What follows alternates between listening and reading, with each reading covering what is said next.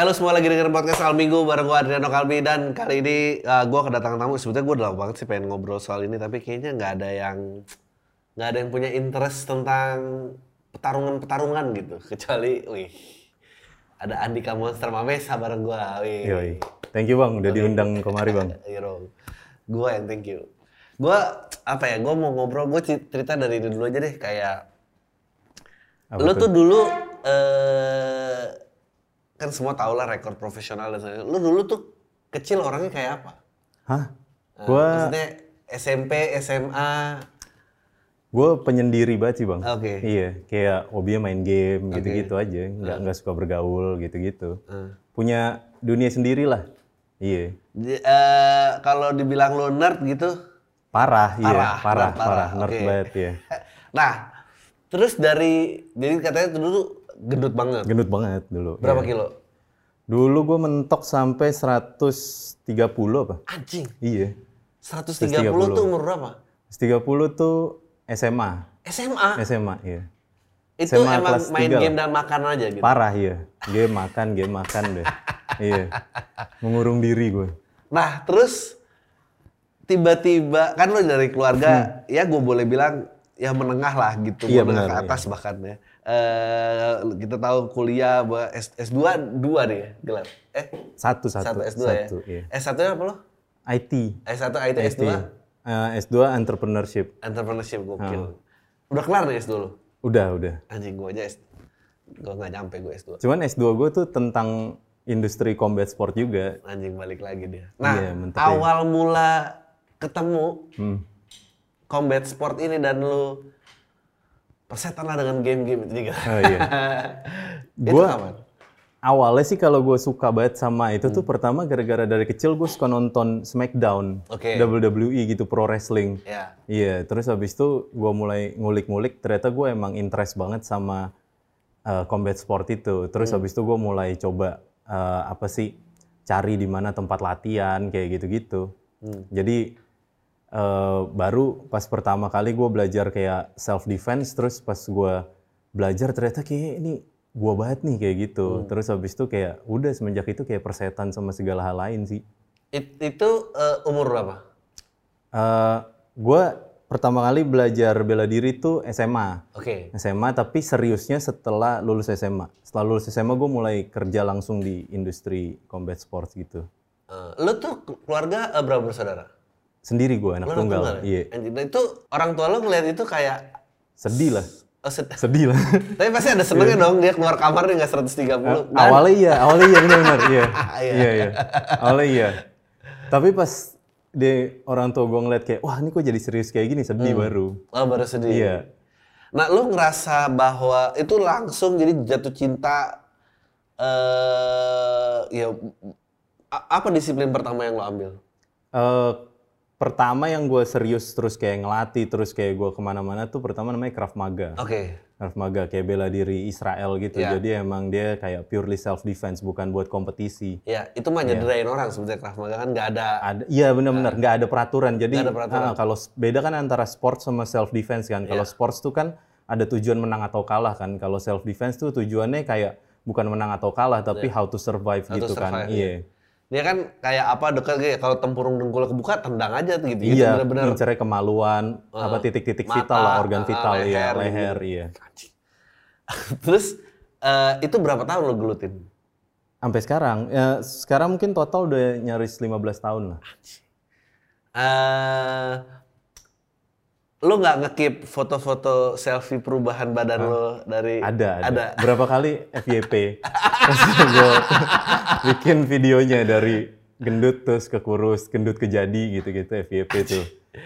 eh ap- apa yang berubah di diri lo? Maksudnya dari dari tadinya lu kuper, lu ma- maksudnya main game doang, terus eh, makan nggak terkendali. Eh, mungkin yang paling ngaruh tuh gue ini sih, gue udah lupa sama masa lalu gue sih. Jadi lupa gue karena terlalu banyak kena bentur gitu di kepala. Anjing. Iya, jadi kayak apa yang pernah terjadi tuh kayak gue gue lupa gitu loh kayak hari kemarin sama kayak hari besok gitu lah. Gue udah udah lupa banget nyaris apa yang semua gitu udah. Oh, tapi Udah lupa. lu masih ingat nggak pertama pertama lu ngerasa kayak eh ya trainingnya mulai nunjukin hasil, ada perubahan mindset yang dulunya gimana dan gimana nggak? Maksudnya appearance lu Iya, hari iya, ini iya. kan Iya iya. nggak reflektif sama lu dulu SMA dong. Enggak sih. Cuman apa ya? Gue bener-bener lupa sih bang. Kayak parah bang. Kayak gue tuh sampai di vonis dokter tuh kayak ada short term memory Ah, loss loss, gitu. Iya. Jadi kayak gue pernah di bandara tuh kayak dulu kan foto gue gendut banget tuh. Hmm. Terus jadi pas gue lagi mau ke Bali gitu gue ngasih KTP gue tuh eh, yang gendut. Terus Ah. langsung orangnya kan sas gitu kan kayak eh eh, ini Andika Mamesa nih. Ah. Iya. Eh, tanggal lahir berapa? Wah lupa lagi gue. Gitu iya. Aduh lupa berapa lagi ya tanggal lahir gue gitu. Jadi emang skip skip banget. Be- Benturan-benturan ini paling banyak dialami pas apa? Eh sebenarnya ditinju sama bantingan sih. Oh, dan ditinju dan gue kan baru gue kan mulai mulai fight tuh di industri di mana Indonesia tuh kayak masih belum berkembang secara knowledge lah. Ya. Nah, jadi kayak kita tuh latihannya tuh yang nggak nggak metodenya nggak bagus gitu lah. Oh. Jadi kayak kadang-kadang langsung asal hard sparring dan gitu-gitu loh, asal dibanting. Jadi kayak gitu. Jadi belum jago di sisi sini tiba-tiba udah sparring yang keras kayak gitu-gitu. Iya, jadi bikin tolol parah. Tapi apa yang bikin lu jatuh cinta gitu? Kayaknya Basi gak sih kalau gue ngomong passion gitu ya?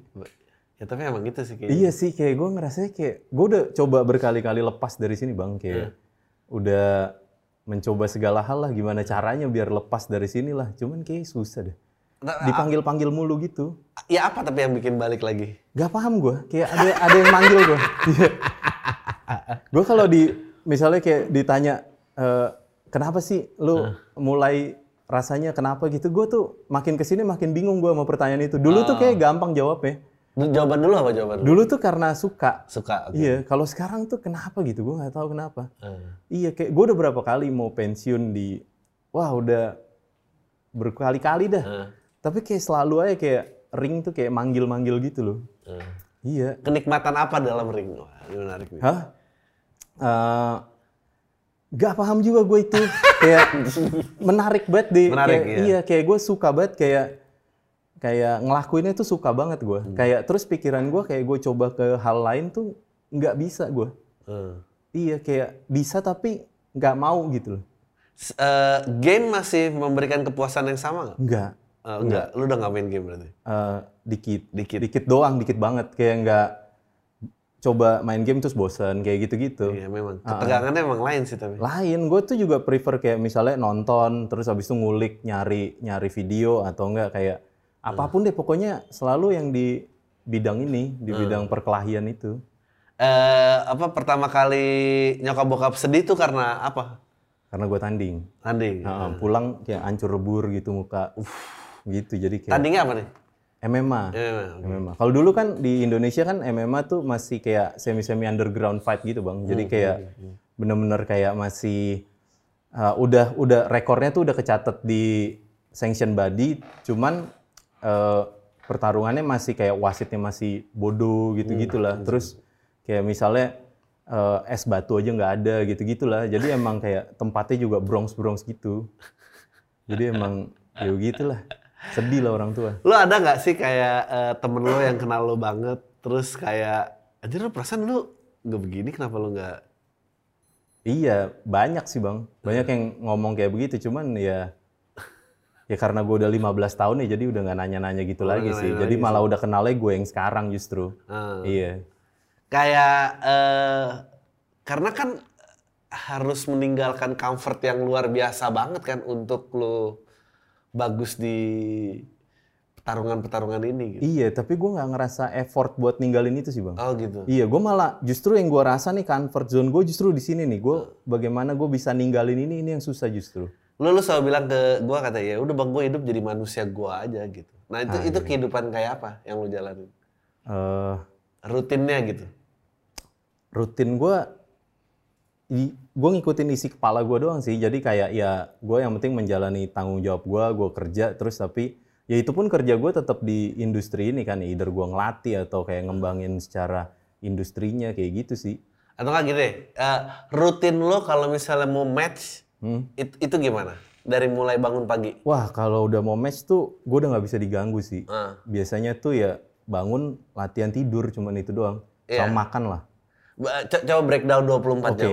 Jadi bangun biasanya kalau gue gue tuh tipenya cukup aneh sih. Jadi gue selalu latihannya sampai subuh justru. Oke. Jadi gue bangun tuh biasanya jam 2 siang, terus kalau gue lagi nurunin berat biasanya puasa dulu. Oke. Puasa terus latihan. Latihan itu biasanya biasanya latihan tuh dua sesi. Yang pertama either latihan fisik baru latihan teknik. Oke. Ah. Berapa lama berapa lama itu? Biasanya 4 jam 3 jam. Hah, satu sesinya. Iya. Jadi jam 2 bangun nih Iya. sambil puasa, lu latihan Sambil fisik puasa, dulu 4 latihan jam. fisik, iya. Abis itu latihan teknik 4 jam lagi. Makan dulu, Makan break, dulu, terus break, baru makan. 3 jam tuh latihan teknik, teknik. biasanya. Oke, Ha. terus Tidur habis itu. tidur. Tidur. YouTube-YouTube dikit juga. Nah, berapa lama tidur? Tidur harus 8 jam. Oh, dari situ eh, dua ini 8 jam terus? Iya, karena kan recovery itu juga penting buat atlet kan, kayak penting buat jaga jaga kondisi buat besok bisa latihannya maksimal lagi. Oke, it- Hmm. it- itu jam 2 tambahnya jam 10 malam lu bangun lagi. Eh, jam 10 udah tidur lagi, bangun jam Gue berapa? tidur jam 3 jam 4 biasanya gue. Oh, Jam 3 jam 4. Biasanya tuh kalau masih nurunin berat tuh jam saat jam 12 masih lari lagi sampai jam 2 pagi. Gitu-gitu. Nah, itu cuman rutin gue sih. Kalau biasanya nggak nggak banyak yang ngikut rutin gue. Biasanya justru atlet-atlet yang teman-teman gue biasanya bangun malah jam 6 pagi terus baru latihan. Kalau gue cukup aneh lah. iya. Heeh. Di, dibalik gitu kan. Iya dibalik karena emang gue kayak orang malam gue. Jadi 8 jam terus ya udah makan, latihan sama Iya, tidur doang tuh gitu isinya. doang, iya. Makanya gue kuper banget. Cuman di gym doang gue.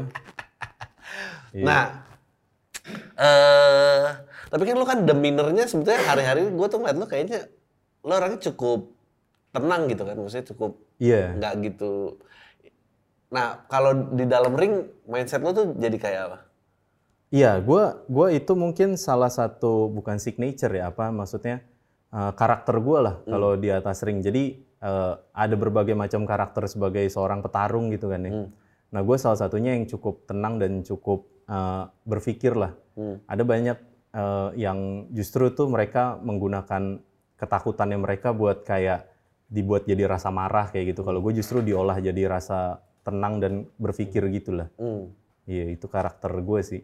A- ap- apa yang apa yang eh, kan satu ronde berapa 5 menit? MMA itu 5 menit. 5 menit ya? 5 menit kali 3 ronde. Kali tiga 15 menit totalnya. Tapi kalau kejuaraan 5 menit kali 5 ronde. Eh, anjing.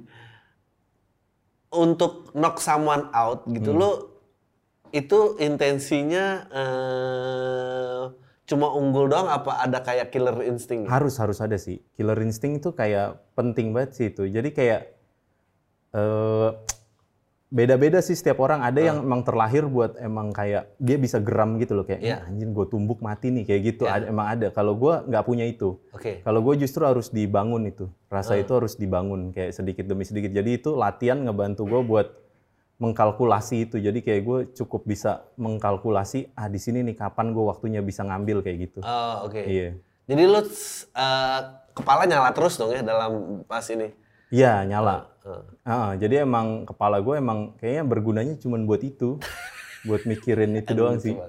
Nah, eh trends nggak Eh, kalau lagi tanding? gimana ya bang? Eh, lumayan sih bang, Hmm. lumayan lah, lumayan. Si- siapa ajaran eh, guru yang paling mentor yang paling lu pegang gitu? mentor tuh banyak sih bang. Jadi di Indonesia tuh kan MMA itu kan masih kayak olahraga yang kalau di luar negeri tuh udah menjadi sebuah olahraga kesatuan mixed martial arts gitu. Kalau di Indonesia tuh kita harus ngambil satu-satu gitu. Jadi misalnya uh, stand up-nya dari tinju, terus habis itu muay thai, terus kemudian dari kickboxing, terus kemudian gulat, Brazilian jiu-jitsu atau judo itu semua harus kita ambil satu-satu baru kita ini sendiri, Jadi sendiri, jadiin oke. sendiri kayak gitu. Eh dari lu nyebutin tinju, muay thai, Brazilian jiu-jitsu misalnya. Nah, eh a- tinju sama Brazilian jiu-jitsu deh. Secara prinsip apa yang paling beda? eh, tinju sama Brazilian Jiu-Jitsu ya, secara prinsip teknik apa filosofi apa gimana? Bang? philosophically lah. Philosophically itu sebenarnya kalau sebenarnya semua bela diri itu nyari sama sih bang. Eh, Kayak secara filosofis itu sebenarnya eh, kayak bagaimana kita misalnya ngolah rasa takut itu jadi kayak semacam panas gitu di dalam tubuh kita gitulah.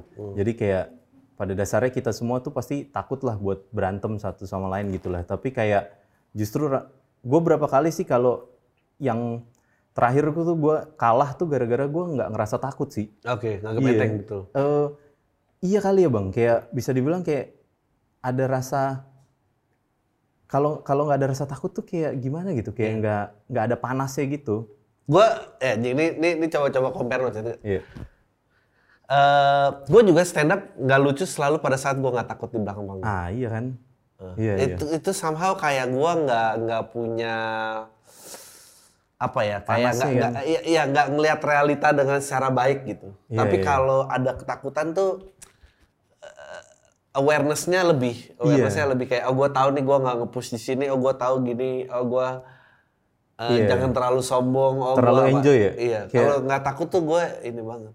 Iya sih, kayak begitu sih bang. Kayak maksudnya, gue tuh emang apa sih? Justru kalau takut dan khawatir itu yang ngebuat kita jadi aware bener kata lu. Iya, itu tuh penting banget.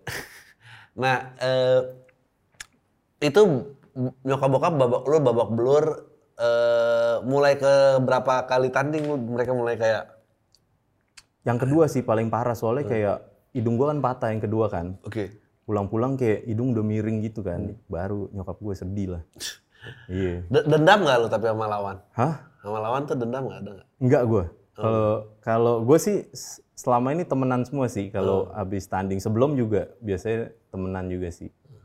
Eh gue nih nggak ngelawak nggak apa-apa. Nggak apa-apa, nggak apa-apa, ngelawak aja. Biasanya kan stand up comedian nggak, kan yang datang kan. Bebas, bebas, bebas aja lucu banget.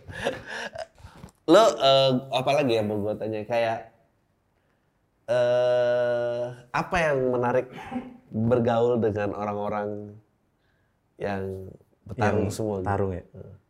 Eh sebenarnya menariknya awal-awalnya doang sih bang. Oke, Lama-lama kayak kurang menarik juga sih. Anjing. Coba yang awalnya dulu, ntar dulu. Awalnya gue jadi banyak bergaul sama orang-orang yang kayak khususnya petarung tuh biasanya datang dari kalangan yang bawah sih bang. Hmm. Karena kayak biasanya orang yang datang dari kalangan menengah atau kalangan atas tuh susah jadi petarung. Ya, Soalnya kayak ya itu rasa laparnya itu kita nggak punya gitu lah. ya. Cuman kalau orang ada istilah tuh semakin susah sebuah negara tuh akan menghasilkan petarung yang semakin bagus gitu lah. Contohnya kalau di negara-negara kayak Amerika tuh daerah Bronx, terus Philadelphia itu kan pasti menghasilkan petinju-petinju bagus kan. Meksiko, terus Kuba. Jadi semakin susah sebuah negara tuh semakin jago petarung-petarungnya. Jadi gue tuh pas kenal sama mereka tuh jadi gimana ya kayak kenal rasa bersyukur sih bang. Hmm. mereka tuh kayak nggak ada masalah hidup. Ya. iya jadi gue kayak ketemu sama mereka tuh happy terus lah. Hmm. tapi kebanyakan happynya jadi kayak kurang berusaha gitu. Iya. Karena mindsetnya udah kayak apalagi yang bisa berubah ya udah gue iya gitu. Udah berantem aja terus. Jadi mau mau makan gak makan yang penting berantem aja lah. Gitu. Tapi kalau lu misalnya masih Andika yang waktu SMA gitu, Nah. ditaruh seminggu sama orang-orang ini takut lah bang takut lah gue dari muka Iya. gampang dipalak nih ya sebetulnya. As- iya gitulah kalau belum kenal kayaknya gitu sih mereka otaknya malak Eh, nah, lu nyebut tadi rasa lapar ya. Di- Jadi Hmm. antara gue pengen nanya lu, antara disiplin, iya rasa lapar, hmm. sama bakat, Hmm. itu play factornya gimana sih sebetulnya? Dalam dunia ini ya, Iya, tarungan. Kalau disiplin itu udah pasti sih bang. Disiplin, Harus bang. oke. Disiplin itu udah pasti. Itu yang paling utama sih. Eh, faktor yang lain tuh justru menutupi sih bang. Hmm. Kayak cuman melengkapi sorry, Oke. melengkapi. Tapi disiplin itu menurut gue yang paling utama. Karena jujur gue rasa lapar itu akhirnya kebentuk setelah gue jadi disiplin karena olahraga. Olahraga ini sangat mengajarkan kedisiplinan sih. Hmm. Cuman itu sih bang yang kayak gue ngerasa ya eh, olahraga ini tuh kayak all pain no gain gitu loh di Indonesia. Biasanya kan no pain no gain gitu kan. Kalau di sini kayak all, all pain, pain, no doang. gain. Iya kayak kayak sakit sama capeknya doang gitu. Makanya mungkin kalau gue ngomong passion walaupun kedengeran basi tapi itu kenyataannya Iya, sih. Kayak yang gue rasain cuman rasa sakitnya doang sih kalau dibilang mau cari hal yang berbanding apa sih eh, yang sebanding gue rasa enggak sih kayak maksudnya kerja keras ini enggak nggak sebanding sama hasilnya. Ya. Enggak, tapi sebetulnya yang lu sebut tuh passion itu eh, Patio kan rasa sakit gitu. Iya. original meaningnya kan to suffer sebetulnya. Iya, to suffer. heeh. Lo kita sempat ngobrol eh, Indonesia tuh ada empat juara dunia tinju ya. Asli, iya. Jadi eh, Elias Pikal, Chris John, dua lagi siapa? Muhammad Rahman sama Niko Thomas namanya. Nico Thomas. Eh, se Elias Pikal tuh yang pertama ya. Alex Pikal pertama, dia tuh orang pertama yang kalau nggak salah dapat satu miliar dari Pak Harto waktu itu. Kalau nggak salah. Jadi atlet pertama kalau nggak salah. Ya. Iya. Eh, terus eh, yang kedua ini setelah itu baru ada Chris John ya terakhir. Iya, terakhir Chris John. Yang yang bisa mempertahankan title memang kayaknya cuma Chris John ya. Chris John 15 kali. 15 kali itu luar biasa. Kalau menurut gue pribadi tuh Chris John tuh atlet terbaik sepanjang Indonesia pernah ada sih. betul, betul. Iya, kalau secara prestasi ya. Iya. Cuman ya begitulah kayak cuman tentang prestasi tuh kayak nggak menghasilkan apa-apa gitu bang. Tapi iya emang tapi emang kalau ngelihat pada saat fame-nya udah ini sih eh Iya. sedih banget sih emang. Iya, kalau ngomong tentang legacy gitu, gue rasa legacy Chris John bakal tetap ada gitu. Kalau kita ngomong tentang Chris John, mungkin semua juga tahu gitu siapa Chris John kayak. Kalau ngomong tinju pasti ngomongin Chris John gitu. Cuman kayak gue rasa nggak ada yang pernah nonton Chris John pernah tanding sama siapa gitu-gitu. nggak kayak nggak ada yang tahu juga. Ya. Taunya Chris John petinju ya juara dunia titik udah. Dia nggak tahu 15 kali bertahan. dan- Iya, dia pernah menang lawan orang yang ngalahin Manny Pacquiao. Eh, Manny Pacquiao pernah di KO sama namanya Juan Manuel Marquez. Juan Manuel Marquez tuh pernah dikalahin sama Chris John. Jadi bisa dibilang seharusnya Chris John bisa lah, bisa seterkenal Manny Pacquiao, bisa jadi presiden gitu-gitu lah. Gue sih selalu bilang kayak ke Mas Chris tuh kayak, wah lu kalau lahirnya di Amerika sekarang lagi naik Lamborghini gitu-gitu yang mobilnya goyang-goyang. Gitu. Nggak soalnya soalnya kalau di kita Jakartanya tuh kaya banget. Yang lainnya miskin banget. Iya. Kalau kalau Filipina ya Manilanya aja tuh miskin. Maksudnya Iya, bedanya tuh, aduh gila serem Benar, sih gua. iya. Ke Manila aja kayak gue bersyukur gue di Indonesia. Takut gua. Tinggalan banget ya negaranya. ketinggalan banget itu kayak kayak stuck tahun 80-an gitu kan. Benar, benar, iya. Kayak stuck tahun 80-an dan korupsi juga nggak Gila-gilaan. Iya. Eh, tapi dia juga menurut gue karena di manage dengan baik sih. Kayak Chris John tuh tanding apa setahun cuma sekali, apa bahkan dua tahun cuma sekali. Iya dan Dia nggak banyak. menurut gua tinju itu kan tentang promotor juga bang. Iya. Jadi kayak bagaimana tinju itu bisa dijual Hmm. dan maksudnya eh, Chris Mas Chris itu juga dia waktu itu menurut gue pribadi mungkin salah kiblat dia masuk ke Australia gitu. Hmm. Kalau Pacquiao kan dia langsung terbang ke Amerika kan Oke. waktu itu kan. Memang maksudnya kiblat tinju Indonesia kan eh kiblat tinju dunia itu kan di Las Vegas iya, gitu-gitu kan. Jadi seharusnya memang tentang promotornya itu sih bang bagaimana dia Iya. menjual diri dan dijual. Iya. Jadi menurut lo kalau dia di di Las Vegas dia akan jauh lebih Parah, Oh, parah, terkenal banget karena sabuk yang pernah dipegang sama Chris John tuh setahu gue sabuk yang pernah dipegang sama uh, Prince Nassim Hamed. Iya. Iya, itu jadi kayak prestis banget maksudnya. Jadi bukan tentang prestasi tapi tentang bagaimana menjual diri sih, Bang. Anjing, enggak mungkin udah gak ada yang tahu kayak Prince Nassim Hamed. Nah, Iya. ah, nah, menarik nih. Menurut lo, orang Prince Nassim, kayak Nassim, Prince Nassim Hamed, jadi Prince Nassim Hamed itu buat yang nggak tahu, eh, dia eh, tinjunya sangat unorthodox, eh, eh, dia tangan di bawah, Iya. eh, nggak ada cover dan tapi kuat pukulan tinjunya itu Iya. juga sangat luar biasa, rekor KO-nya besar. Eh, nah orang-orang kayak dia, menurut lo uh, uh, it- itu dia punya disiplinnya apa enggak sih? Iya, Bang. Jadi eh, mungkin kalau kita ngambil contoh yang namanya Prince Nassim Hamed tuh dia adalah figur yang mengerti bahwa tinju adalah tinju dan combat sport dan olahraga adalah industri entertainment. Jadi Oke. sports itu nggak bisa berdiri sendiri tanpa entertainment. Jadi sports itu adalah sports entertainment. Jadi bagaimana kita menghibur penonton bukan tentang kita menang atau sekedar menang atau kalah ya, tapi Ya, bagaimana kita bisa menjual diri dan menghibur penonton.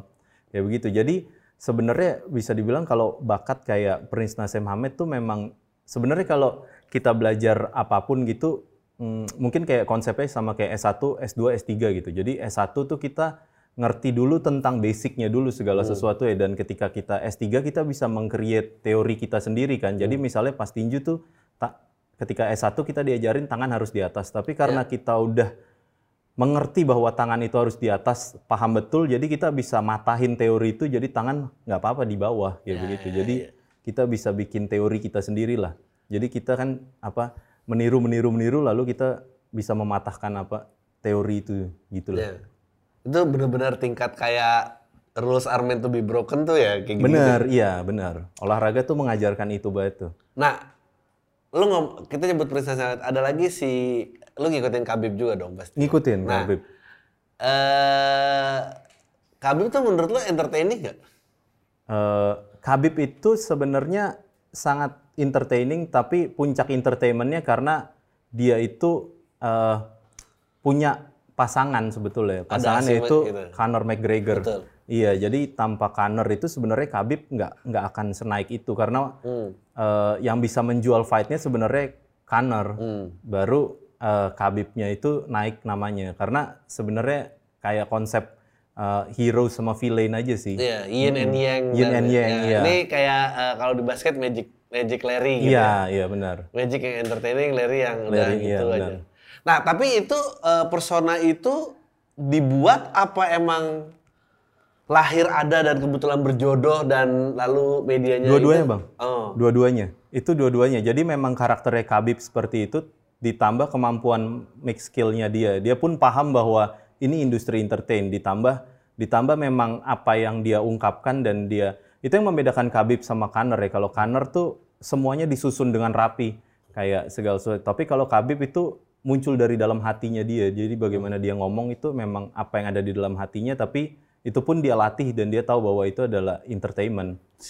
Gue tuh, gue tuh masih inget banget si press con-nya dia sebelumnya, Insya Allah I will smash your boy, ada anjing dan itu kayak, gue juga agak maksudnya kalau itu sangat kontradiktif gitu ya. Maksudnya gue sendiri pun kalau seandainya menang tuh selalu bawa-bawa Tuhan gitu. Padahal kalau menurut gue kalau Tuhan mungkin nanya kenapa bawa-bawa gue gitu kan. Kayak orang lo habis gebukin orang gitu kan. Kayak kita mau gebukin orang tapi minta tolong Tuhan. Wah kita pengen gebukin dia nih. Semoga saya menang lawan dia gitu. Kayak agak kontradiktif sih bang. Itu, itu kayak eh, apa namanya ya dia akhirnya crack juga keluar kan emosinya gitu. Dia bener-bener tadi kan dia nggak pernah ngomong apa-apa. Dia diam aja gitu sampai udah dihina-hinainnya baru akhirnya Tapi awalnya kalau misalnya kita tarik dari Kanor sama Khabib tuh sebenarnya Khabib duluan yang ngatain Kanor bang. hmm, Iya dia kayak uh, ngomong tentang Kanor yang kayak chicken dan lain-lain gitu lah. Jadi sebenarnya emang pada dasarnya memang penting banget untuk olahragawan tuh pinter ngomong sih bang. iya memang Iya. Kebanyak. Nah itu tuh kayak permasalahan di Indonesia adalah kayak menurut gue uh, para atletnya tuh kayak kurang pinter buat ngomong dan cari sensasi sih bang. Ya lu jangan kan atlet, ya, politisi. Oh, segitu tuh. Juga nggak pintar ngomong. Iya. Nggak, tapi emang kayak Tapi kami pinter cari sensasi kalau politisi kan. Oh ya, nggak tapi maksudnya emang kayaknya emang ada nature karakteristik eh, terutama orang-orang Asia Tenggara ya yang emang kayak biarlah prestasi yang menunjukkan Iya. kita jangan ini gitu. Ah, itu juga sih bener juga sih bang. Iya. Kayak gua rasa kayak kalau di Amerika orang-orang African Americannya tuh pertama memang pendidikan mereka tuh sangat verbal. Jadi semua artikulatif Iya, benar, gitu. iya, artikulatif. ha-ha. Jadi Storyteller banget. buda- budaya di grassroots-nya pun juga kata-kataannya Iya ini. benar, iya benar. Ada unsur hip hop kulit hitam gitu-gitu. Jadi Iya. memang secara sejarah tuh memang ya iya diajarkan dengan baik lah. kita banyak kayak ya kita nggak nggak nggak gitu jarang yang mungkin yang pernah cukup melek referensi luar negeri atau eh, ya ada beda-beda stereotip sih beda-beda stereotip Iya. aja gitu. kalau Jawa nggak gitu mungkin lebih timur apa gitu gitu Itu dia. Mungkin gue juga butuh mempelajari itu kenapa begitu tuh. Iya. eh lu sendiri eh kalau ngomongin mimpi gitu ya misalnya kan kita tarik ya ya udahlah anggaplah lu retire lu ke belakang lu ambisinya mau bikin kayak apa emang di eh gue sih pengen industrinya maju aja sih bang. Industrinya tuh bagaimana kayak eh, yang gue bilang kalau secara resource tuh kita sangat punya gitu karena bisa dibilang negara kita ba- banyak orang nggak mampunya kan. tapi di setiap negara, tapi khususnya negara kita kan banyak parah kan. Oke. Iya, berarti itu bakatnya itu sangat banyak Ya. di dalam di dalam berkelahinya tuh sangat banyak sih negara kita. Saya nggak ini. Sayang nggak diolah dengan baik aja sih dan mereka nggak punya sekarang aja di Indonesia tuh ini bang kayak liga tinju aja udah nggak ada sama sekali bang. Total nggak nggak ada petinju-petinju luntang lantung sekarang. Ada yang jadi debt collector preman macem-macem deh bang. Tidur di jalan kayak gitu-gitu. Padahal ada yang juara Asia gitu-gitu. Apalagi kayak eh, kayak olahraga misalnya sepak bola atau basket gitu kan kayak susah banget nyari juaranya gitu. Maksudnya sepak bola Asia Tenggara terseok-seok gitu. Iya. kalau tinju tuh juara dunia banyak, juara Asia banyak parah. Iya. Rata-rata jadi apa sih tukang parkir, j- narkoba gitu-gitulah. Iya, udah sedih banget. Eh, menurut lo di tengah-tengah era sosial media ini, combat sport masih bisa thrive, masih bisa naik. Harusnya justru makin naik sih bang. Oh, makin Karena naik. kan sebenarnya eh, gini sih bang, kalau menurut gue ya, ini kata-katanya gue ambil dari eh, ownernya UFC Dana White. Jadi olahraga kriket tuh terkenal di India. Uh, sepak bola tuh terkenal di seluruh dunia, tapi di Amerika nggak begitu terkenal kan. Cuman ada satu yang menurut dia tuh bisa dinikmati oleh semua kalangan dan seluruh dunia mana pun, yaitu kekerasan. iya kan? Jadi kayak mm, uh, fight is in our DNA, we get it and we like it. Kayak maksudnya kayak fight tuh kan konflik gitu. Kayak maksudnya Iya. semua cerita-cerita di eh, maksudnya lambe tura gitu-gitu kan itu semua tentang konflik kan, tentang kayak selek orang satu sama lain kayak gitu. Jadi itu kan penyaluran itu tuh menurut gue justru konflik itu tuh butuh disalurkan khususnya ke hal yang positif. Jadi maksudnya fighting tuh sangat penyaluran konflik yang positif menurut gue dan waktu itu sempat Holy Wings kan ada pertandingan antara Nikita Mirzani lawan Dinar Kendi. Itu kan kayak laku banget di Indonesia. Kayak viewersnya naik jauh dibanding kayak yang udah bertahun-tahun latihan tinju gitu. Nggak ada yang nonton sama sekali kan. Tapi begitu kayak apa Nikita Mirzani tanding walaupun dia kayak nggak pernah latihan tapi yang nonton jauh lebih banyak dibanding yang sering udah latihan dari kecil gitu kan. Jadi emang kuncinya sih di entertainmentnya itu juga sih bang. Sama konfliknya itu bang. Nih, tapi nih kita Mirzani bagus jabnya. Kalau Dinar Candy kayaknya nggak pernah latihan. latihan tapi ya gitu lah bang seminggu sekali seminggu dua kali kalah sama ibu-ibu juga sih bang Anjir lucu banget. Iya. Ah, lu melihat sebagai atlet ya, ya tapi mungkin karena lu juga udah banyak makan asam garamnya ya. iya Eh, melihat entertainment lebih tinggi daripada skill tuh lu bagaimana? menurut gua memang seharusnya begitu sih bang kalau khususnya di eh, di di negara ini dulu deh kalau maksudnya kalau di dalam di dalam combat sport saat ini lebih membutuhkan entertainment dibanding skill. Tapi kalau menurut gue nanti ketika dia udah maju baru itu diseimbangkan sih bang. Jadi jangan jangan skill dulu baru entertainment sih. Harusnya entertainment dulu baru skill. Karena balik lagi tujuannya adalah menghibur penonton bukan bukan kita bukan ego kita buat kita jadi juara atau gimana tapi tujuannya adalah menghibur sih yang menonton. Kalau nggak ada yang nonton nggak ada gunanya juga sih bang nggak dapat uang.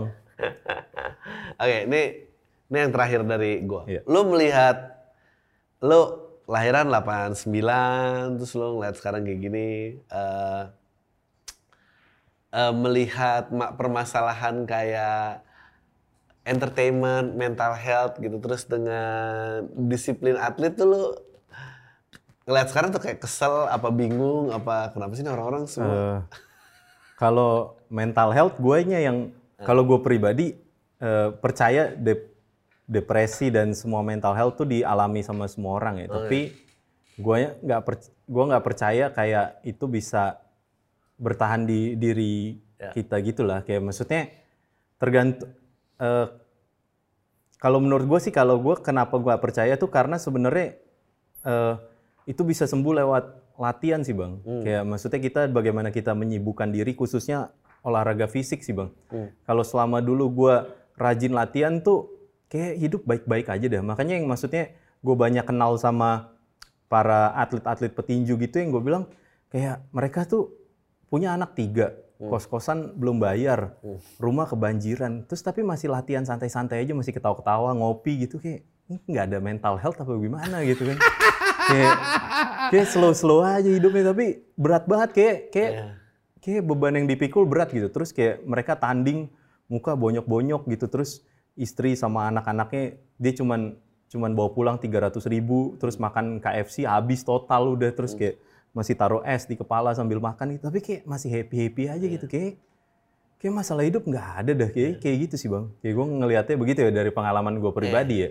gue juga gue juga ngeliat yang kayak gitu maksudnya eh gue ngelihat ada orang gila loh diseret dari jalan Heeh. diseret dari jalanan bener-bener orang gila dan udah gak ada yang peduli dikasih tempat dikasih latihan dikasih disiplin yang ini Iya. tiba-tiba anjing waras gitu gitu. Iya itu dia bang. meskipun nggak pengen jadi atlet ya akhirnya oh ya terima kasih bantuannya saya mau pulang kampung saya mau cari keluarga saya apa gitu Maksudnya dia udah nggak Iya. terbenam di pikirannya Iya makanya kayak benar kata lu bang kayak maksudnya kan to live to suffer gitu lah Iya. kayak maksudnya kayak ya emang semuanya menderita gitu kayak cuman either menderita itu kita yang bikin atau hidup yang bikin kita menderita sih kalau menurut gue mungkin gitu ya Anjing bang. bagus banget. Gitu bagus. ya. Lu lu lu kalau misalnya mau kayak bagaimana cara eh, membuat pesan ini tuh diterima dengan baik dan dan dan kayak enggak ini solusinya tuh latihan Ah. loh gitu. Eh, wah itu itu sih bang permasalahan juga itu cukup berat ya bang kayak maksudnya bagaimana meyakinkan orang khususnya kan eh, kita di Indonesia nih belum eh, belum gimana ya belum di belum punya kulturnya bang. Belum punya culture untuk kayak misalnya kalau di luar negeri tuh kita misalnya dari kecil ya bang. Kayak misalnya hmm, di Bronx gitu misalnya eh nanti kalau nilai ada bapak sama anak ngomong kayak bapaknya bilang eh nanti kalau lu rajin masuk sekolah nilainya bagus kita nonton pertandingan tinju dah gitu. Jadi eh, dia udah punya lokal hero-nya gitu bang. Jadi dari dari tahun 60-70 mereka udah lihat Muhammad Ali lihat Mike Tyson. Kalau di sini kan nggak ada contohnya bang. Siapa yang mau kita lihat gitu? Kayak belum ada gitu. Jadi memang susah banget buat membicarakan bahwa ini tuh ada jalan keluarnya nih. Kayak salah satunya dengan eh, eh, latihan kayak gitu. Kita belum punya contoh sih bang. Khususnya kayak di Indonesia kan ya itu sih yang gue selalu bilang Indonesia tuh cukup krisis maskulinitas gitu bang kayak Anjing. Ya. iya bang kayak kayak di luar negeri tahun 80-an tuh kayak ada Jean-Claude Van Damme, ada Arnold Schwarzenegger, ada Bruce Lee, Chuck Norris, Sylvester Stallone. Kayak sosok-sosok maskulin yang bisa kita lihat, wah ini cowok banget nih kayak gitulah. Kalau di Indo tuh kayak susah banget bang nyarinya yang kayak sosok-sosok harus tanding tinju lawan netizen dulu baru kayak dapat iya kan? Kayak gitu baru dapat sinetron sinetron berantem lucu banget. gue sih nonton-nonton sinetron berantem juga aneh-aneh gitu bang. Kayak sinetronnya ada yang cari uang lewat underground fight gitu-gitu. Terus ada yang terakhir tuh ada film cewek superhero gitu kayak dia tanding lawan cowok di underground gitu-gitu. Kayak ada dah di bioskop filmnya. Kayak cuman kayak kayak gue 15 tahun di industri ini yang nggak usah underground gitu ya bang yang yang mainstream aja nggak ngasilin duit apalagi yang underground kagak ada duitnya sama sekali bang Iya bener lah, bener lah. Anjing kelamnya.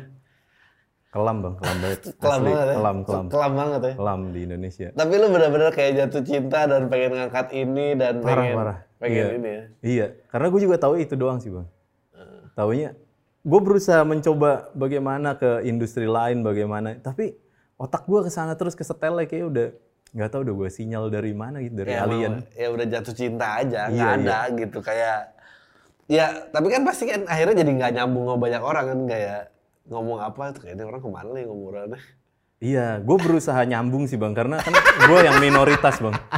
iya, gue yang minoritas jadi berusaha deh. ya udah, itu aja obrolan gua sama Andika ya semoga lo Iya, semak deh